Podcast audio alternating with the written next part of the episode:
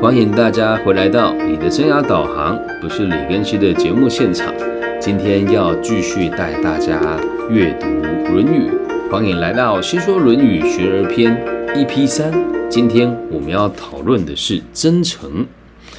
那我们到这个学而篇的第三集了。那今天的这一集的内文呢，其实相当相当的简单。但在今天录制这一集之前，我要特别感谢，就是台湾马德里音乐的老板，然后也是在全世界知名的这个郝哲琴的创办人、发明者汤凯华，也是我的学长。那一直以来我都很崇拜他，因为他很酷，然后很有才华，同时又是这个。哲学系的硕士，然后又是音乐的教育这方面的这个专家。那他今天特别打电话跟我说，他觉得有听到年轻人在读《论语》，就有一种有朋自远方来的感觉。然后他就跟我说，他觉得我的声音很有渲染力，那他说话也很有智慧哦。他意思是跟我讲，我们还可以用更深层的方式来了解《论语》。那我也会试着用更深层的方式，用更入世的方法来解释《论语》。那这个我这个很崇拜的学长也说了，他说，其实他认为我做这件事情是可以让更多人听见这个好东西的，并且他勉励我一句话。那这句话其实我一直也也都都有放在心上，只是之前我没有办法讲出这句话的原因是没有人支持他。那今天有这么杰出的人跟我讲了这件这件事情，我就觉得是值得跟大家分享的。有此一说，呃，我不知道大家有没有听过这么一个论述的方法，叫做“半部论语，然后知天下”。那这个是谁的典故呢？我还特别去搜了一下，“半部论语知天下”啊，其实是宋朝的一个宰相。其实宋朝的一个宰相，对，是意思就是，哎，我们今天讲一下他的意思好了，就是《论语》博大精深，只要你懂半部《论语》，就可以治理天下了。所以很多人会拿来强调这个儒家经典的重要性。那其实就是，呃，有一个宰相了，他对一个皇上说，呃，有些，呃，就是说，哎，儒家的一本，就是有一个人赵普这个人，他读的书很少，就读了一部一本《论语》而已。让他当宰相好像不大恰当，当然这个皇上竟然说，呃，这个这个人啊，书读的不多，我是知道的。然后他读这个《论语》啊，我也是不大相信的。然后有一次啊，就这个皇上就问了这个宰相说：“有人说你只读过一本书，叫做《论语》，是真的吗？”然后这个大臣哦，叫做赵普哦，他就老实的回答说：“呃，依臣所了解的，确实不超出《论语》这一本书。所以过去曾以半部《论语》。”辅辅辅佐太祖平定天下，现在还有一半可以辅助陛下使天下太平。那后来因为因为这个宰相赵普做的还不错，可是年老病衰了。当家人打开他家的书箱的时候，真的只有一本《论语》。所以半部《论语》治天下这句成语是来强调精读的好处，或者说明学以致用的这个重要性。啊，所以呃，看了典故之后，就可以让大家知道，它是一个非常有脉络的管理学。那今天在我的这个学长学长的推荐之下，他有推荐几个老师，然后让我去读他们的书籍之后，再来做节目，或许会有更多不同的想法。好，那我们就开始今天的原文吧。学而篇第三，子曰：“巧言令色，鲜人矣。”就这么几个字而已哦。巧言令色，显人矣。好，那我们就做注释，毕竟这个注注释就很简单嘛啊。巧言令色哦，这时候朱熹是这么做解释的哦：好其言，善其色，自视于外，勿以悦人。然后其实他这个意思就是把话说的很好听，然后把表面功夫做得很足，然后把外在的东西都打点的很好。目的都是为了让别人开心，这就是他这边解释的巧言令色。那这个巧字跟令字啊，都是美好的意思。但从此处的解释，应该要说出是装出和颜悦色的样貌。巧言令色，那在现在的成语，我们会把它解释成是，呃，话说的很好听啊，跟说一套做一套啊的这种概念。那后面这个显呢，就是少的意思，就这么简单。啊，那这么一句话，我们要怎么去做解释跟做学习？还有给我们什么启示呢？孔子说：“啊，我们现在用白话文讲一下啊。你用白话文去说他的话，其实很容易哦。孔子就说了：花言巧语的人呐，装出和颜悦色的样子，这种人的仁义之心就很少了。我先讲一下，就是我在网络上跟看了一些不同的论文跟文章，大部分的人的解释是什么？再讲讲我个人的想法为何。”那我们在上一章里面有提到嘛，孔子和儒家的学说的核心就是人呢，啊人啊，那人的表现之一哦，就是孝与悌，这是从正面来阐述什么是人的问题。啊，上一章我们讲的是正面嘛，还记得上一章吗？帮大家复习一下，上一章是这个，呃，就是我们讲说。为人孝悌而犯上者贤矣，不好犯上而作乱者谓之有也。君子务本，本立而道生。那孝悌也者，其为人之本，就是讲人的本意是什么？从正面来论述。那我们这边呢，就是以反面来论述了。那反面是什么呢？他给出的解释也相当的简单，就叫做花言巧语，或者是公于辞令啊。那这个公于辞令这个词，跟大家解释一下。我当初写稿的时候，我也觉得。我写公于词令的蛮有趣的，就是非常精工于你说过的每一句话。我们可以从这边得知哦，儒家所崇尚的这种质朴，那反对花言巧语，主张说话应该要谨慎小心，说到做到，一言九鼎，先做而后说。那反对说话办事随心所欲。只说而不做，只停留在口头之上。这表明了孔子和儒家注入注注重这个人的实际行动，特别强调人应该要言行一致，绝对不可以空谈浮言，口心不一。那这种踏实的态度和朴质的精神，长期影响着我们东方人，成为我们中华传统文化思想当中的精华。就这么一句话，大家的解释就是：如果一个人说话不诚恳，那就是没有仁义道德。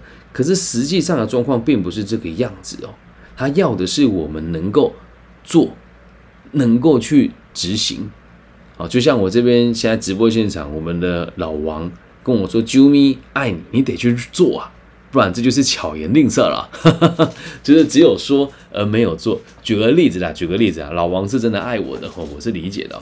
所以如果今天老王不爱我，他跟我不是那么的熟悉，他就跟我讲说：“哎，庚希，我爱你哦。”但他什么都不做，这个就叫做巧言令色。那为什么我们讲说“巧”这个字是加工哦？把话说的好听并没有不对，把话说的合乎礼节也没有不对。但是如果你说出来的话是不实际的，或者是说了你不做，那就不行了。那我就在想我自己算不算巧言令色的人呢？这句话其实会让很多人误解，好像我们不应该把话说得好听。其实倒也不是这么说。我们说一个人说话不务实，跟说一个人的口条好，两个逻辑是不一样的。不务实是说了话都是说说而没有做，口条好是说话流利，表达漂亮，让人家愿意听你说话。所以很多人都会讲说：“哎，庚希，你的口才很好，你很会说话。”很多人就会直接贴上个标签，是这个人啊，这个口实不会啊，这个巧言令色。可是真正的状况并不是如此啊，所以大家不要误会说：“哎，我们说话不用特别经过雕琢。”而是你说话必须得发自内心。那我们把“巧言令色”四个字拆开来看哦，“巧”就是加工的意思。那为什么你要对你说的话加工呢？因为你说的话不是发自于内心，就叫做巧。如果你说的话发自于你的内心，你不用特别去论述它。那么问题来了，如果真的有人发这个无上善心，想要利利害一切众生。而他说出来了，也跟他的言行一致，这时候就不是巧言了。那如果有些人说我心怀天下，但做的都是鸡鸣狗、鸡鸣狗盗、狗屁倒灶的事情，这个就是所谓的巧言啦。说的跟做的不一样，把话说的很好听，而什么都不做。那我们其实当初设立这个这个读书会的时候，想要带大家读《论语》，其实还有个用意哦，是要让大家知道，《论语》其实是一门管理学。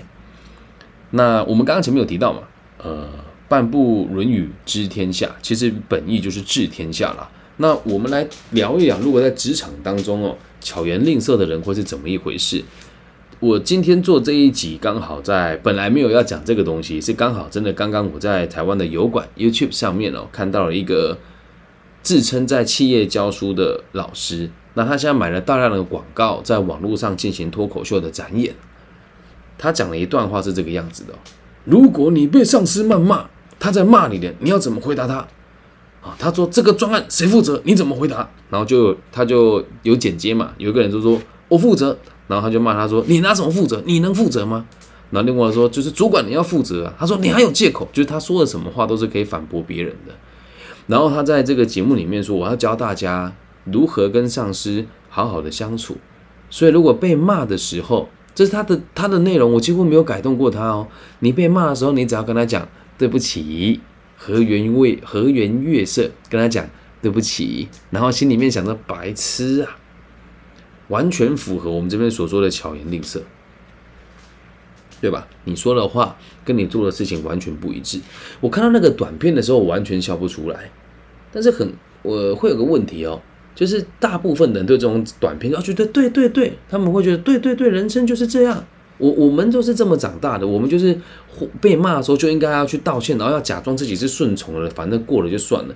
这个就是很典型的巧言令色，很典型的巧言令色。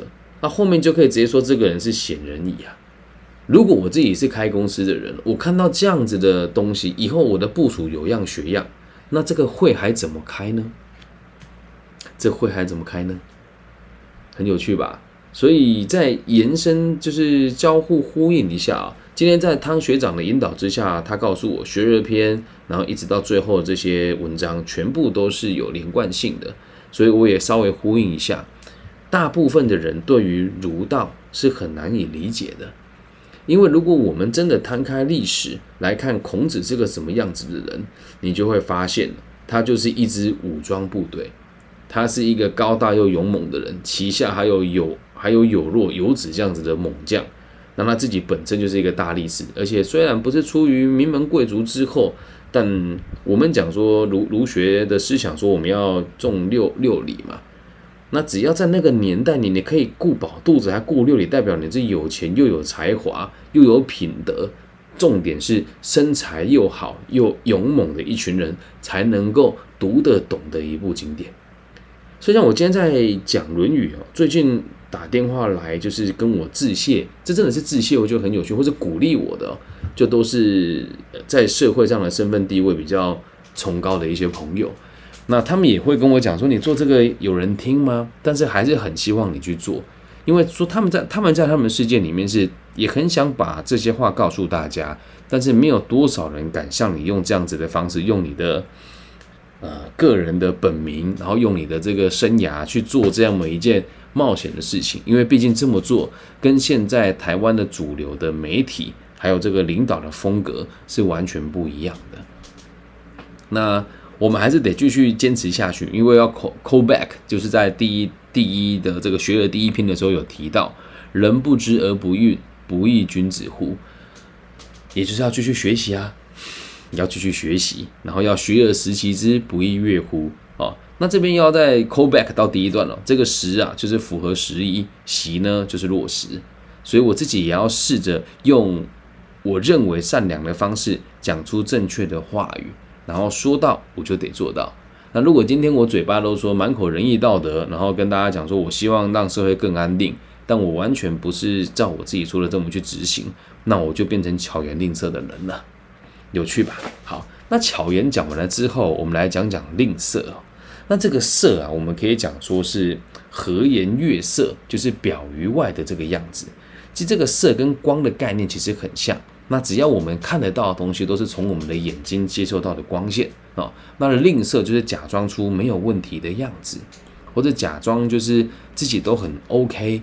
所以我们要理解一件事哦。儒学并不是要我们成为奴隶，跟百分之百的去做服从。只要你心里面有不开心，心里有不悦，但你的内心又是利益于众生的，你就应该可以说出来，不要假装自己很喜欢。那这一点，我觉得我自己做的很好，因为我确实对于某些我不悦的人，我不会特别的给人家难看，但我起码最起码我自己不会给这些人太太狗腿的言的的行为啊。也真的是我在这个行业会有很多人说我对某些前辈真的很不尊重，但我只是没有对他微笑，只是我对其他人很热情，然后对他比较冷淡而已，人家就会说我不礼貌。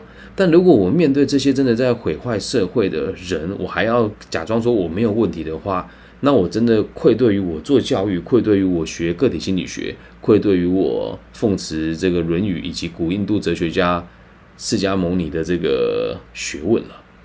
所以希望大家就是也是要当一个很正直、刚正不阿的人。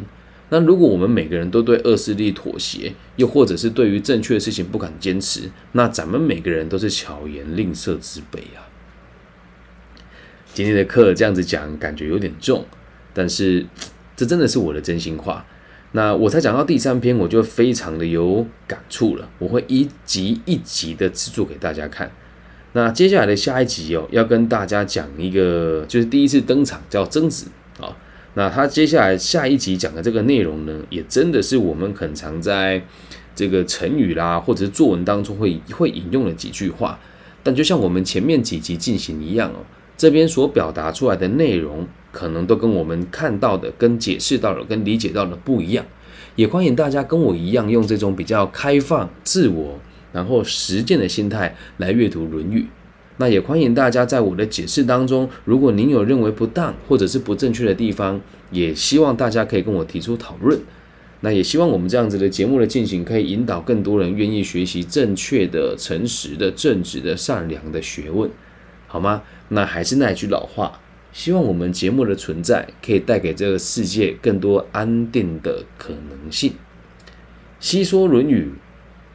学而篇第三集，诚恳，全部的内容到这边就结束了啊。那也希望大家能够理解，真正的真诚与诚恳就是不巧言令色。那如果你巧言令色的话，就代表你心中是没有仁义的。那这个仁义的人呢，也可以解释成是没有人性的。所以希望大家发自内心的利益一切，然后发自内心的想要让整个个体更好。就完全就呼应了个体心理学、古印度哲学哦，还有就是所谓的佛道了，以及这个《论语》的这个一脉相传的概念。希望大家可以分享、按赞、加订阅，也欢迎大家可以留言或者是告诉我你想要听我讲讲哪些经典。我爱大家，大家晚安，拜拜。